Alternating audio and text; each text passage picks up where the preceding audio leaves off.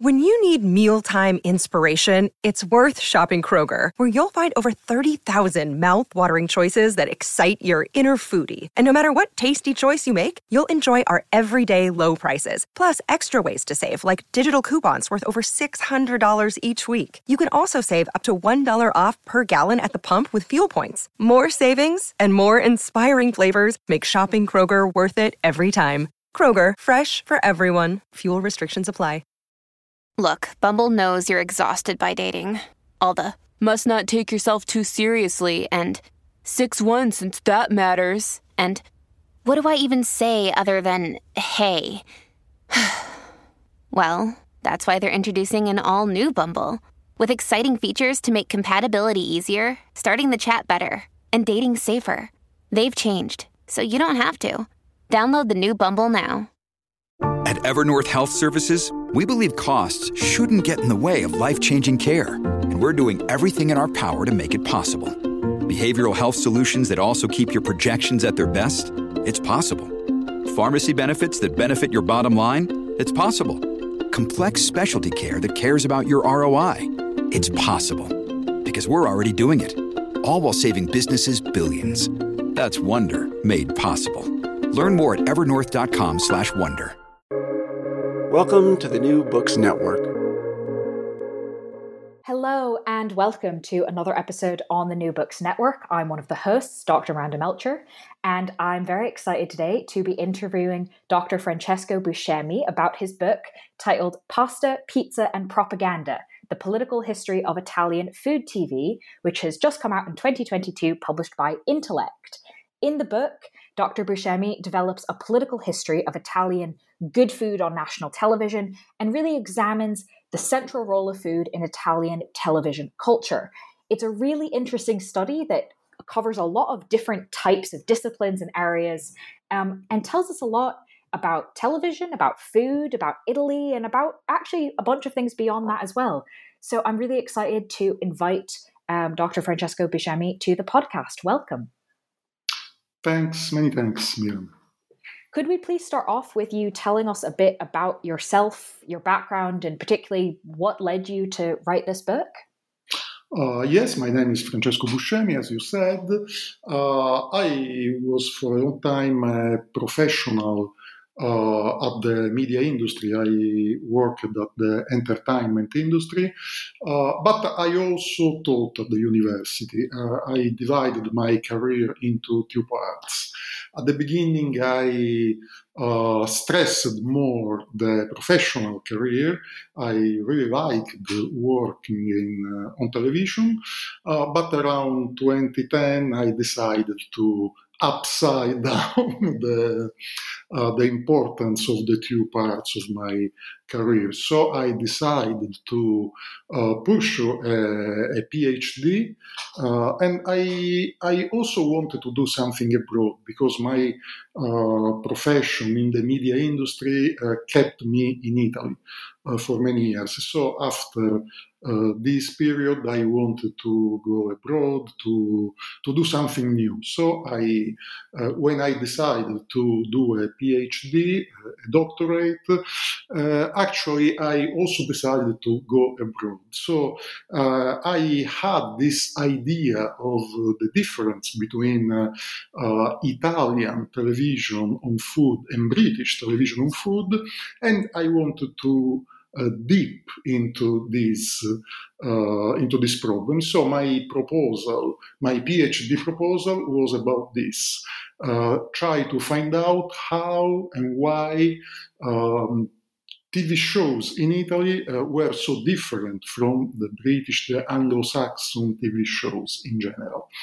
Uh, so I sent uh, this proposal to 13 or 14 universities, and uh, a few of them accepted this proposal, and I chose Edinburgh uh, because of the supervisor, Jackie Wetang, who was, who is really, really important in my field of media studies, uh, and also because I hadn't never been in, uh, in Scotland. So I was really curious uh, of this country and uh, I wanted to, to try something new.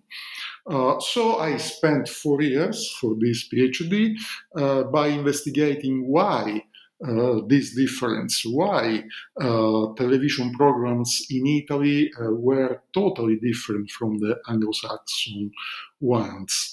Um, and that's uh, this is uh, what I what I did for four years. It was really interesting, but also funny because I got to know many other people studying the same issues, uh, and so it was really fruitful to uh, to spend that time in uh, in Scotland in, in Edinburgh. Um, and after my PhD, I decided to continue. Uh, so I also investigated other issues relating to food television. Uh, and in the end, I realized that perhaps my PhD concerned the past because uh, in the meantime, while I was studying for my PhD, uh, Italian television transformed and changed and started becoming really similar to the Anglo Saxon one. Also, food television, uh, the, the, food shows started being really similar to the British food shows. So I closed my dissertation really fast, saying uh, uh, something is changing, and after my PhD, I went on uh, investigating the, the fading difference. So why Italian television uh, was becoming so similar to the British one. So it was really interesting and somehow also funny to to uh, upside down the, the, the framework and the, the reason of my PhD that's a really interesting um, sort of journey to this book. And I think it speaks to sort of the usefulness of the book because it does cover the history of what is quite different to, for example, UK food TV and goes kind of all the way up to the present. So it makes a lot of sense that sort of you looked at it these two ways because um, that is what's in the book, though obviously in something of a reversed order, which much of must have been interesting um, to write that way. Um, so I'd love to do kind of a tour of some of the highlights of the book. Um, but in order to do that most effectively and help listeners both who are familiar with Italian politics, but also those who aren't, uh, follow the rest of the discussion, could you maybe give us a brief overview of what listeners need to know about Italy's post World War II politics that will help us understand um, changes in Italian food TV over the course of your book? Oh, yes. Um, Italy is a strange country because of the presence of politics in all of the various uh, uh, fields. So, politics uh, is present, for example, in the economy, in society, but also in television, in the decision making about uh, uh, television or other arts. So my starting point was uh, this: that the, the overall presence of, of politics in Italian life. Uh, and I started to, uh, to, to look at uh, the way in which politics and food television actually influenced each other, because uh, Italian politics had different stages, and somehow Italian food television followed these stages and also changed the, the, uh, the political ide- ideologies or ideas or stance uh, in, in Italian politics, just to uh, inform the public about the different stages of uh, Italian politics. We can say there were four or five different stages uh, from 1945 to the present. Uh, the first stage regards uh, the 1950s and the 1960s, um, in which there was a really uh, predominant, a predominance of the Catholic ideology. Um, So, uh, in, uh, in these two decades, uh, also television was really Catholic, so mirrored the Catholic ideology. Um, in the 1970s, as in many uh, other European countries, uh, the progressive elements uh, somehow were predominant.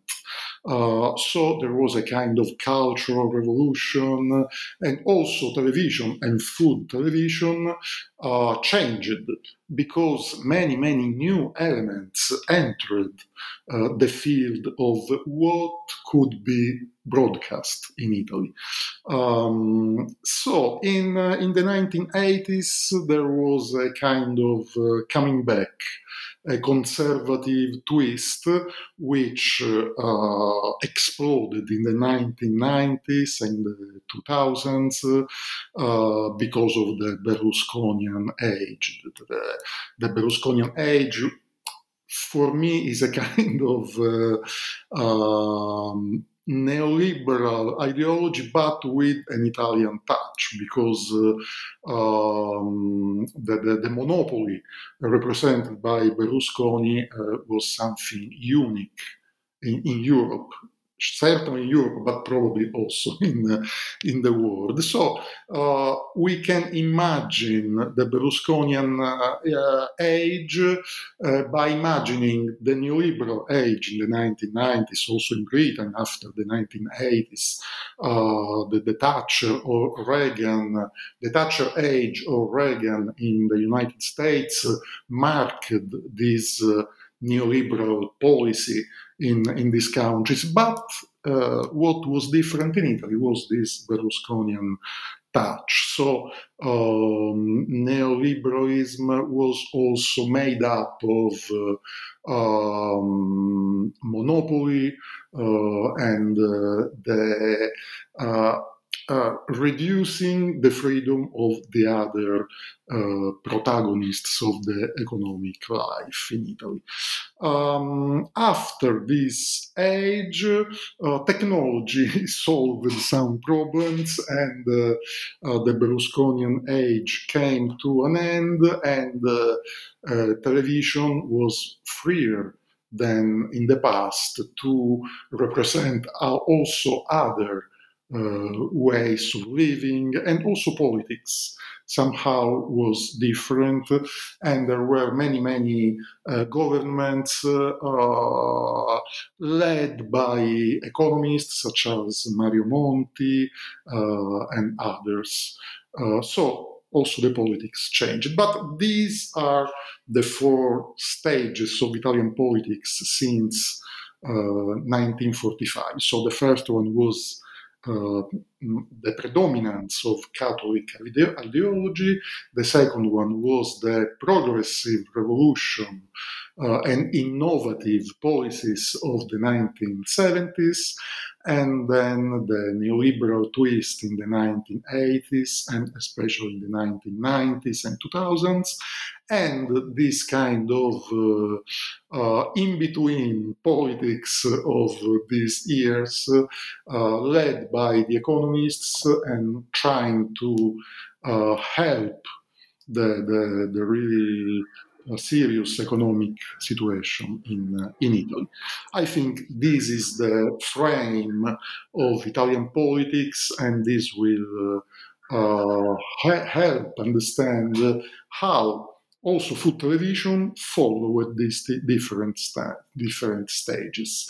Uh, this is uh, really uh, well explained in the in the book because uh, I know that uh, it's very difficult to uh, to understand and to uh, be familiar with this political scenario. So the book also.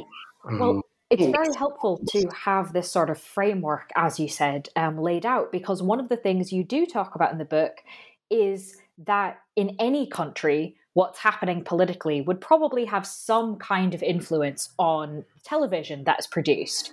But you argue and demonstrate in the book that in Italy, politics especially influences television, and the ties are perhaps closer than they would be in other countries. um, due in a large way because of sort of how television is organized, the business side, the back end side. So I'm wondering if you can tell us a little bit about kind of why do you argue that Italian TV is so influenced by politicians and politics, maybe more than in other countries? Uh, yes, certainly, yes. Uh, we have to distinguish between public television and commercial television because there are different reasons for this, and uh, and I, I would start from the problem of public television. Uh, the links between public service television and politics and the politicians is, I think, a really uh, widespread problems problem. But uh, in other countries, uh, such as the, the, the, Great Britain, for example, um, television uh, managed to gain independence from politics. Why in Italy this didn't happen. Uh, why in Britain it was different, uh, and today it's different the relationships between public service, service television, the BBC, and, uh, and politics, because between politics and, uh, and television, the system, the political system, uh, mm, managed to put many, many uh, committees, public institutions, organizations, so the two are more distant. And the, um, what politicians say about television uh, doesn't arrive to television so directly. While in Italy, uh, these institutions and committees, etc., uh, actually don't exist. So the link is really, really close. Uh, and for example, this is a really practical problem. For example, the name of the president of RAI, the, uh, the Italian public television, or the names of the people sitting in the board of RAI are directly decided by the government and the parliament. So the dependence of television on politics is uh, really evident. Uh, and it's a kind of control, of direct control. Uh, the demonstration, really simple, is that uh, uh each time uh, there is a new government, uh, all the names of the president, of the people sitting in the board, and uh, the directors of the TV channels, the directors of the uh, news, the news programs change totally change because they have to belong to the same ideology of the new government. So this is the demonstration of the dependence of mm. television on uh, on politics. That the, makes a lot of sense. And that's very a, a very hmm. evocative example as well. The idea that every time there's an election, suddenly all these people over in television are different. That's a very direct link that, as you said, would not happen somewhere if there were more committees. Yeah. Um, yeah, it's a really uh, strange situation. In Britain, this doesn't happen actually. The problem of commercial TV is totally different because all over the world commercial TV is more independent. It's less linked, directly linked to politics. But in Italy, this uh, didn't happen because uh, uh, we, we know that the, the, the man who owned 90% of the commercial channels uh, also became prime minister. So the link was evident in this uh, in this uh, in this fact. Uh, now things have been changing really slowly because the, the situation has changed, but uh, actually I can't say uh, what will happen in the next next year. We are in in between moment and everything is in a state of flux. So we will see. well, you will certainly be the one of the most informed people to understand what's happening, I'm sure. Um, and so now that we have this framework, both of the different eras and sort of why those eras make such an impact on Italian food TV, um, I'd love to do sort of a chronological tour of those four stages you laid out, starting obviously with the immediate post World War II, heavily Catholically influenced um, Italian food TV. Can you tell us sort of a bit about when we talk about Catholic influenced Italian food TV? What is Catholic food in this context? What are the sorts of dishes people are making? What's the uh, sort of principles and values underlying this? What does it mean to have Catholic food in this context? Uh, yes, there are many, many uh, really fascinating studies on Catholic food. So, which items of food are Catholics? Uh, are Catholic. Um, uh, for example, some kinds of fish mentioned in the Bible, uh, etc. But uh, for me, and in this context, uh, Catholicism of food is not linked to one item of food, but uh, to the way food is represented, the way food is broadcast on TV. Um, for example, uh, a, Catholic element uh, which was present in the food shows on, of the 1950s and 60s uh, is this kind of purity of food. Uh, food must be traditional, uh, must be identical to the past, um, and uh, uh, there, there must not be a human intervention. So, food must be pure and natural because in this way it uh, can be considered as uh, a gift by God.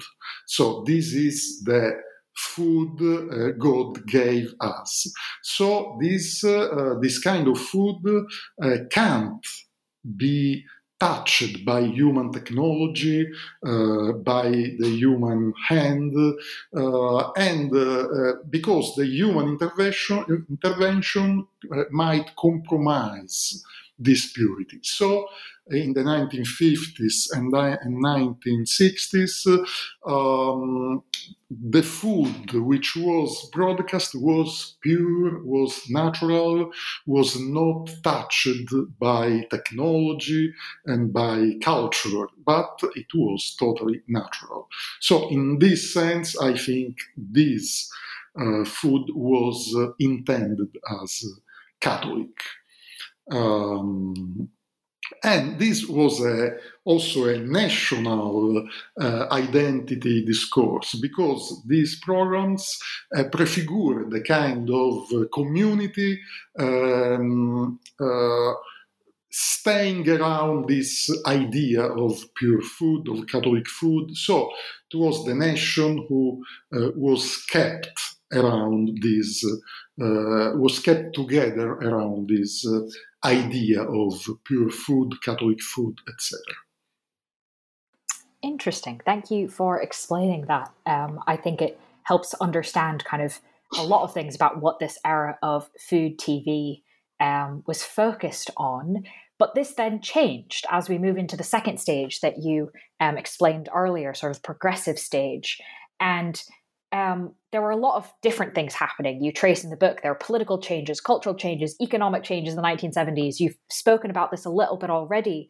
Um, but can you explain sort of how these changes influenced um, Italian food TV, but then the other way around as well? How did Italian food TV influence these wider societal changes during this time period?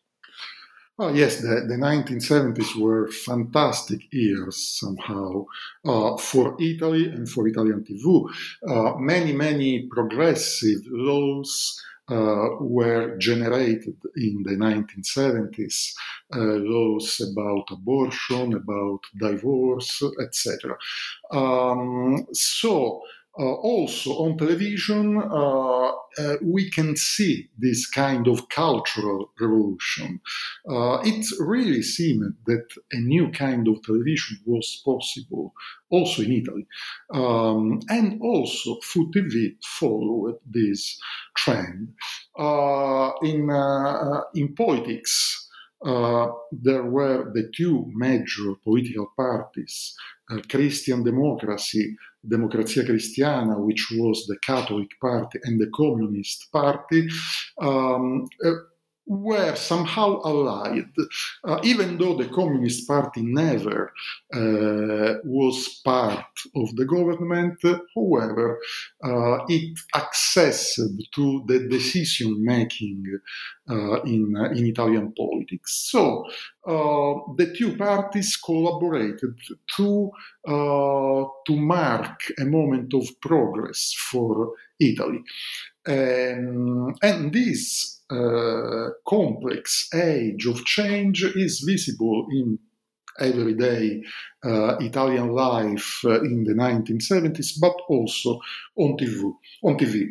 Um, there is a really interesting food shows a tavola alle sette. It means uh, at table at seven o'clock. Um, uh, in which this collaboration between uh, the Catholics and the progressive uh, parties is really evident.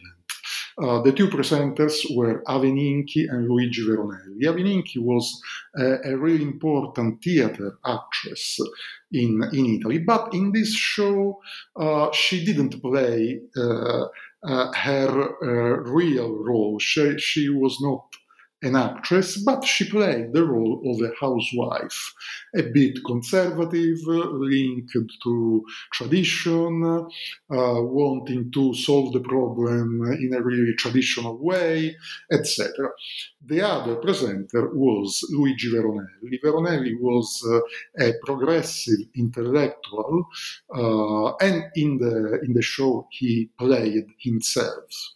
Uh, so the image of a progressive intellectual linking food to its production process in the Marxist way, uh, to its history, and to Italian society. So uh, we had Ave Ninchi uh, talking about food in a really traditional way, and Veronelli uh, telling the story of food in a really new way um, revealing also the social and the cultural importance of food. Veronelli was a really important uh, intellectual, uh, progressive intellectual in, in Italy. He was arrested for helping peasants to revolt against the big food companies, and uh, he somehow anticipated the slow food movement. Uh, in fact, slow food continually plays homage to Veronelli. Um, so, uh, it, uh, in this program, we could see the parliamentary representation of Italy in those years. Uh, mm. The Catholics and the progressive uh, elements uh, collaborating to each other and talking about uh, Italian food in two different ways. Mm it sounds like a really fascinating sort of cultural moment, this show, um, not just about the food, but kind of in general. But it makes me want to ask about a thread that goes throughout the four stages um, that you talk about in the book, and you discuss it explicitly um, about the role of women in Italian food TV, right? You've already mentioned one very striking example of a professional woman who nonetheless is sort of seen as not professional when she's on this particular show. But you show that there's a lot of different changes in kind of the role of women around food in Italian TV. So can you maybe tell us about kind of how and why there have been these changes? Oh yes, the, the, the, the, role of the woman along all these years uh, is really, really interesting because you can see that food television is profoundly political. Um, because at the beginning, in the 1950s and 60s, the role of woman mirrored the role of the woman in Catholic ideology. Um, but this uh, means uh, how uh, much politics we can find in these programs. For example, uh, women are, have always cooked in uh, Italian TV shows, but in different ways. Um, so, uh, if it is a woman who cooks, we uh, should ask why uh, is she cooking and for whom. And just asking to these questions, we can see the political role of food television. So, uh, in the 1950s and 60s, we can see the woman in a really conservative role. Uh, usually, uh, the presenter is a man, and the woman is uh, uh the guardian of purity. We have seen the, uh, the sense of purity in this context, and women were somehow the guardians of this purity. They knew uh, tradition. They knew the traditional way in which food uh, was cooked in the past, and they saved and transmitted to daughters, for example, uh, this old rule relating to food. Uh, in the 1970s, everything changed. Uh, we have seen the role of Ave Ninchi, which is still conservative, but can access, she's a presenter, and uh, in uh, previously never a woman presented a show, a, a TV show on Italian television. So there is a kind of uh, step forward in the importance, in the relevance of, of, the, of the woman in, this, in these shows. Uh, then in the 1980s, uh, women started to cook for their husbands and family, and this was the neoliberal uh, role of the woman in the Berlusconian age. So there were many, many women presenting food shows in Italy in the, in the 1980s and the 90s and 2000s, but it was different because they cooked in family for their husbands, for their families, uh, showing their happiness in doing so, uh, and uh, and this was another kind of representation. And uh, only in the last years, after the end of this uh, neoliberal moment, uh, we knew. celebrity chefs who are, are also women. So this was the itinerary. It's a kind of run up towards a, a, a more independent role for this woman. And it's really interesting to see how this uh, uh, independent role has been gained along the, the years. Mm. And what impact in particular? Um, you mentioned Berlusconi there, and obviously uh, in the beginning, and for many people, both in Italy and outside, he looms rather large in discussions of Italian politics. So, both in terms of kind of women on Italian TV, but also sort of in general with Italian food TV, um, how did the Berlusconi years influence what was going on? Uh, yes, uh, there have been uh, there has been a long debate in Italy. So Berlusconi was the cause of the of the effect one of the two. So, has it been the cause of the peculiar Italian neoliberalism or the fruit, the result of this long term Italian mindset uh, giving this country the strong man? Mussolini and then Craxi and then Berlusconi and so on. I don't have any precise answer. Probably both. Berlusconi was partly the cause and partly the, the effect. Um, and this kind of politics, Berlusconism, how we Berlusconismo, how we say in Italy, uh, also affected uh, food television, television in general, certainly, but also food television. And food television also affected Berlusconism. Uh, again, the representation of the woman was uh, really interesting and relevant in this sense. Uh, because in these years, uh, um, Italian television, Italian food television created what I call the celebrity housewife. It's not a celebrity chef because uh, she uh, she doesn't cook for because this is her profession. But the celebrity housewife cooks because this is her, can I say, her destiny within the family.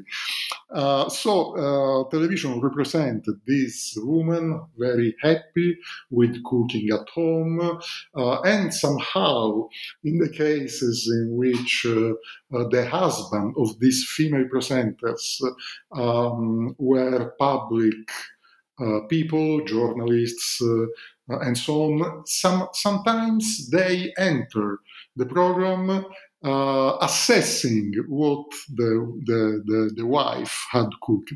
So, in this uh, dynamic of the Italian family, we can say uh, really much Berlusconism and neoliberalism. Um, uh, what happened in these uh, in these uh, television shows actually was also happening in in society. Um, and, and Berlusconism took possess of this woman and made her one of the main characters of this ideology.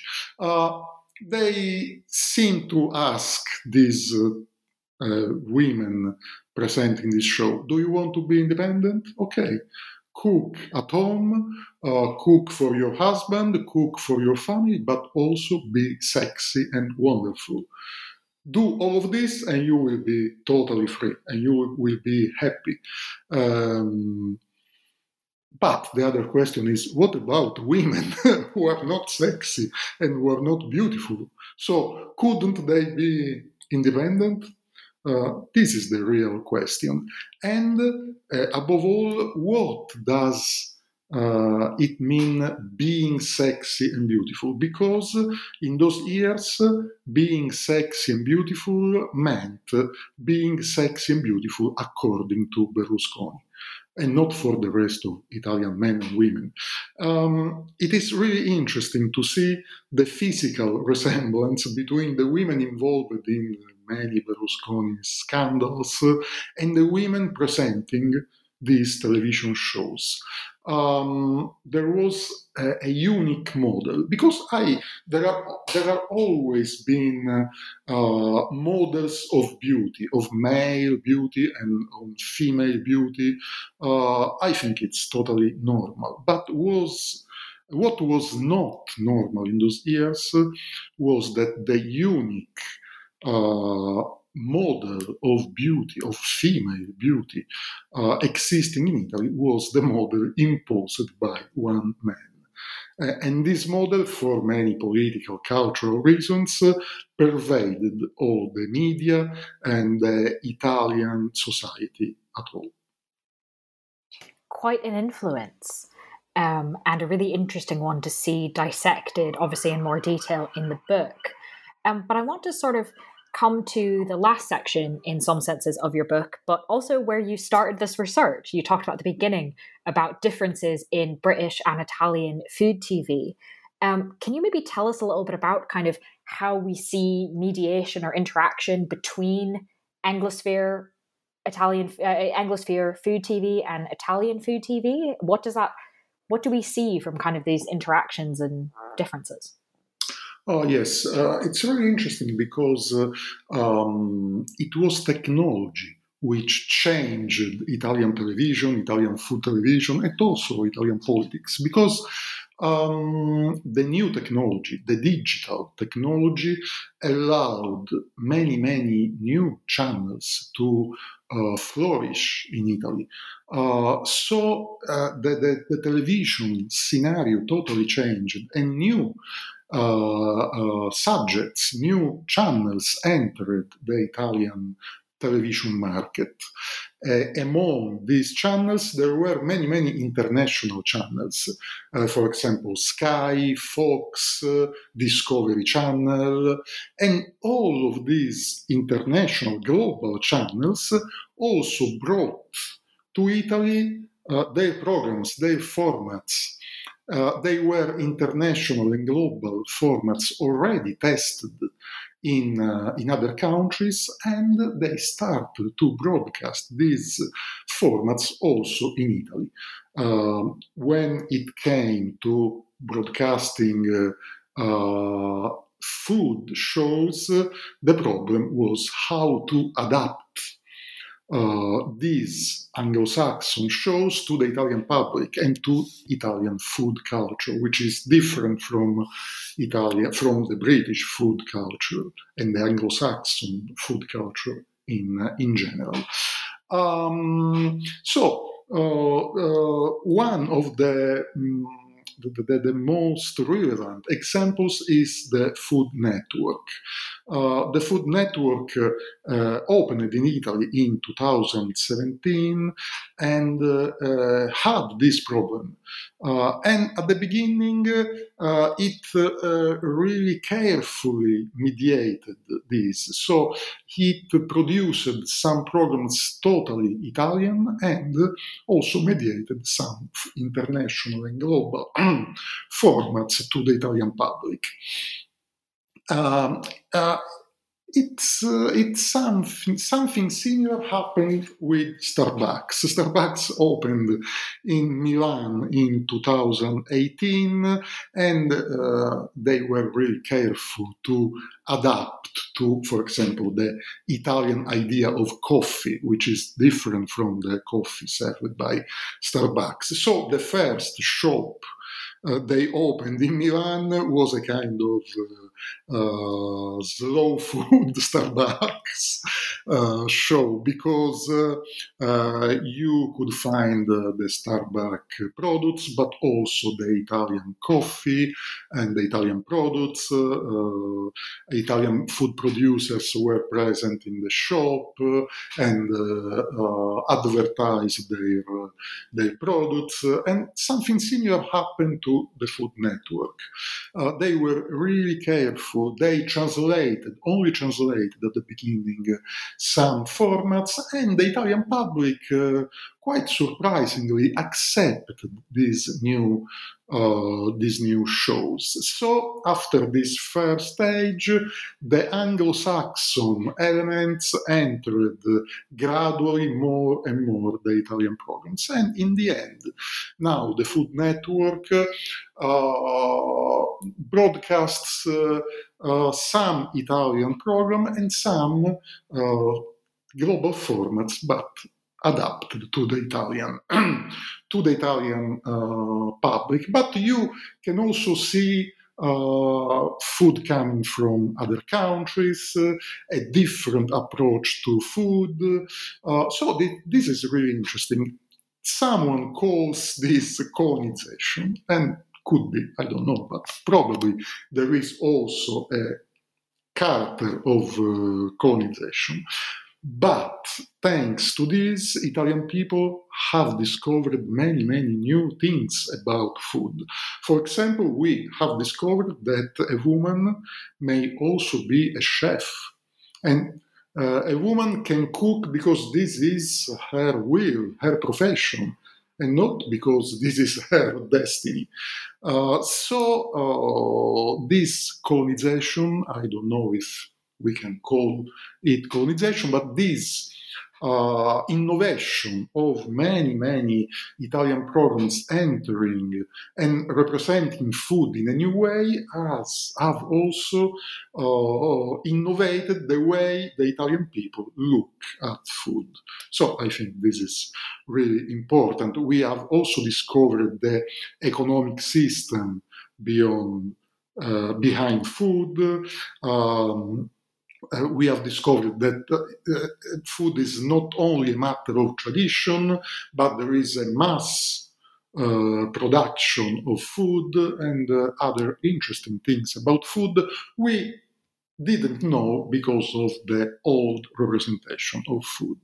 So, a bit of colonization perhaps, but also a good quantity of uh, innovation. Hmm, very interesting. Um, and this kind of goes to your one of your larger points throughout the book. Uh, that now we've sort of done a bit of a tour of the highlights of it. I would love to sort of ask you to explain what you mean by uh, what you wrote in the book quote even by watching tv we become citizens yeah, yeah, yeah. Uh, this is the final uh, claim of the of the book, because I think that uh, television in general, but food television particularly, uh, has this ability to build communities. Uh, and these communities may be of different uh, nature. They could be generational communities or gender communities or social communities, but also national communities. Uh, so I think that Italian television, but also British television and the television of many other countries, um, underline this kind of uh, national identity. And they, in the end, build uh, the national community. So many food shows I've seen, especially the food travelogues, for example, which go around the, the, country. There are many, many food travelers in Italy, but also in Britain. Uh, Jamie's Great Britain is a wonderful example of British food travelogue, but also Ti ci porto io in Italy and others.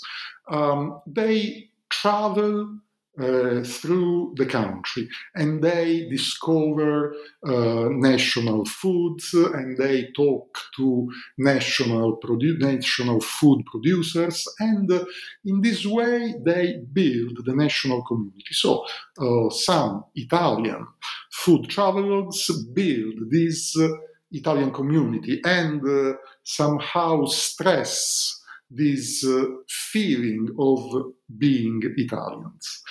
Uh, and you can you can be uh, left wing, right wing, communist, Berlusconian. It doesn't matter. Uh, you feel somehow Italian by by watching uh, these these shows. Um, this I, I said happens also with other television programs, gens, but food is something uh, we put into our bodies, uh, is something fueling our lives, uh, making us alive. Uh, so all of this makes food really powerful, and food is really powerful in uh, make people feeling uh, belonging to a national community. Uh, so uh, I think this uh, is one of the characteristics of uh, food shows in general and food shows in Italy because I analyzed Italian food shows. And, and in this sense, I wrote uh, by watching TV, we become citizens. And by watching food television, especially, we become citizens. So there is mm-hmm. this kind of nation building. Uh, nation building works uh, also after the nation has been formed because uh, the nation needs uh, something uh, continually uh, underlying this, underlining this.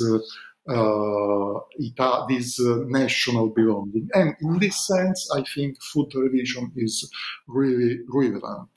Hmm.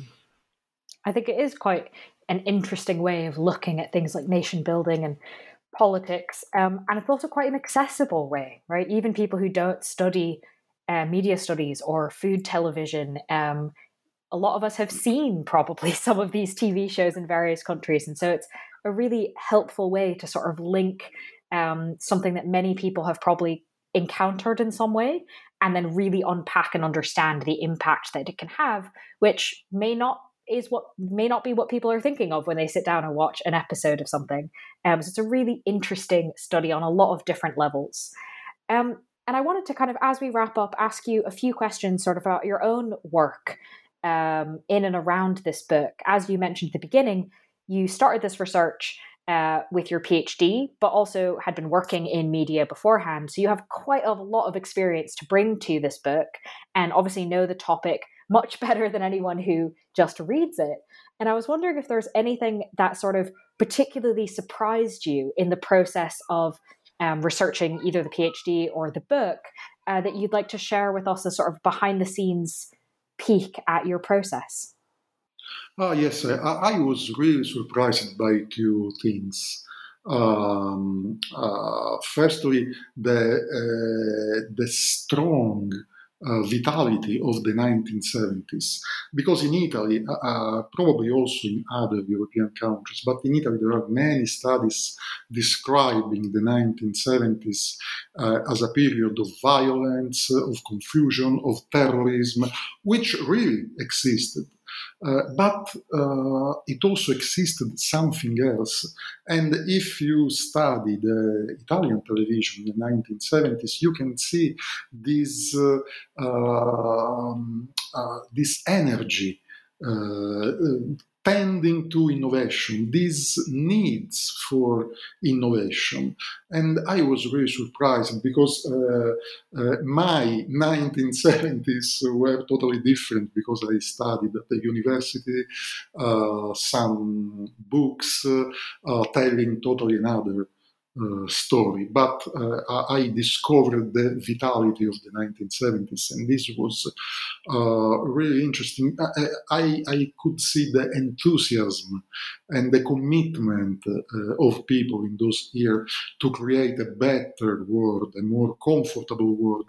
And actually, I don't see the, all of this today. So it's probably also a kind of uh, nostalgia which I have. But uh, I was surprised by this energy uh, the energy of a nation wanting to change, wanting to put forward something never put forward in the past. So uh, this was really interesting for me. And the other one uh, is uh, perhaps more banal, but uh, it's the number of the followers of today's celebrity chefs. Um, it's really unbelievable for me. They are more followers in on the social media than really popular actors, singers, uh, politicians, uh, and so on, leaders. Uh, and so I, I ask myself, why this? so, what celebrity chefs have to tell us? So, why so many people follow them just to uh, to learn how to cook pasta or uh, or a pie. Uh, I don't know, but this is really really interesting for me, and it's also really mysterious. So uh, not by chance, the, these two elements are the elements I um, I'm working on in this in this period after the book I I wrote uh, because I I believe that journalism or mainstream studies uh, have not underlined uh, these aspects enough. Uh, so uh, this I think this demonstrates that uh, working with food and with food television uh, is really interesting because uh, it makes you discover new things and uh, to delve into uh, something new. And so I'm quite happy to uh, have written this book and to go on researching on this field. Brilliant. Um, well, that does sound very interesting. And I wish you the best of luck with that uh, next stage of the research. Mm. And while you go off and do that and investigate celebrity chef social media accounts and goodness knows what else uh, that you'll find during that research, uh, listeners can listen to the book that we've primarily been talking about in this interview, which is titled Pasta, Pizza, and Propaganda A Political History of Italian Food TV, published by Intellect in 2022 Thank you very much for being with us on the podcast, Dr. Francesco Buscemi. Many thanks. Many thanks, Miranda. I hope it is of interest for your public.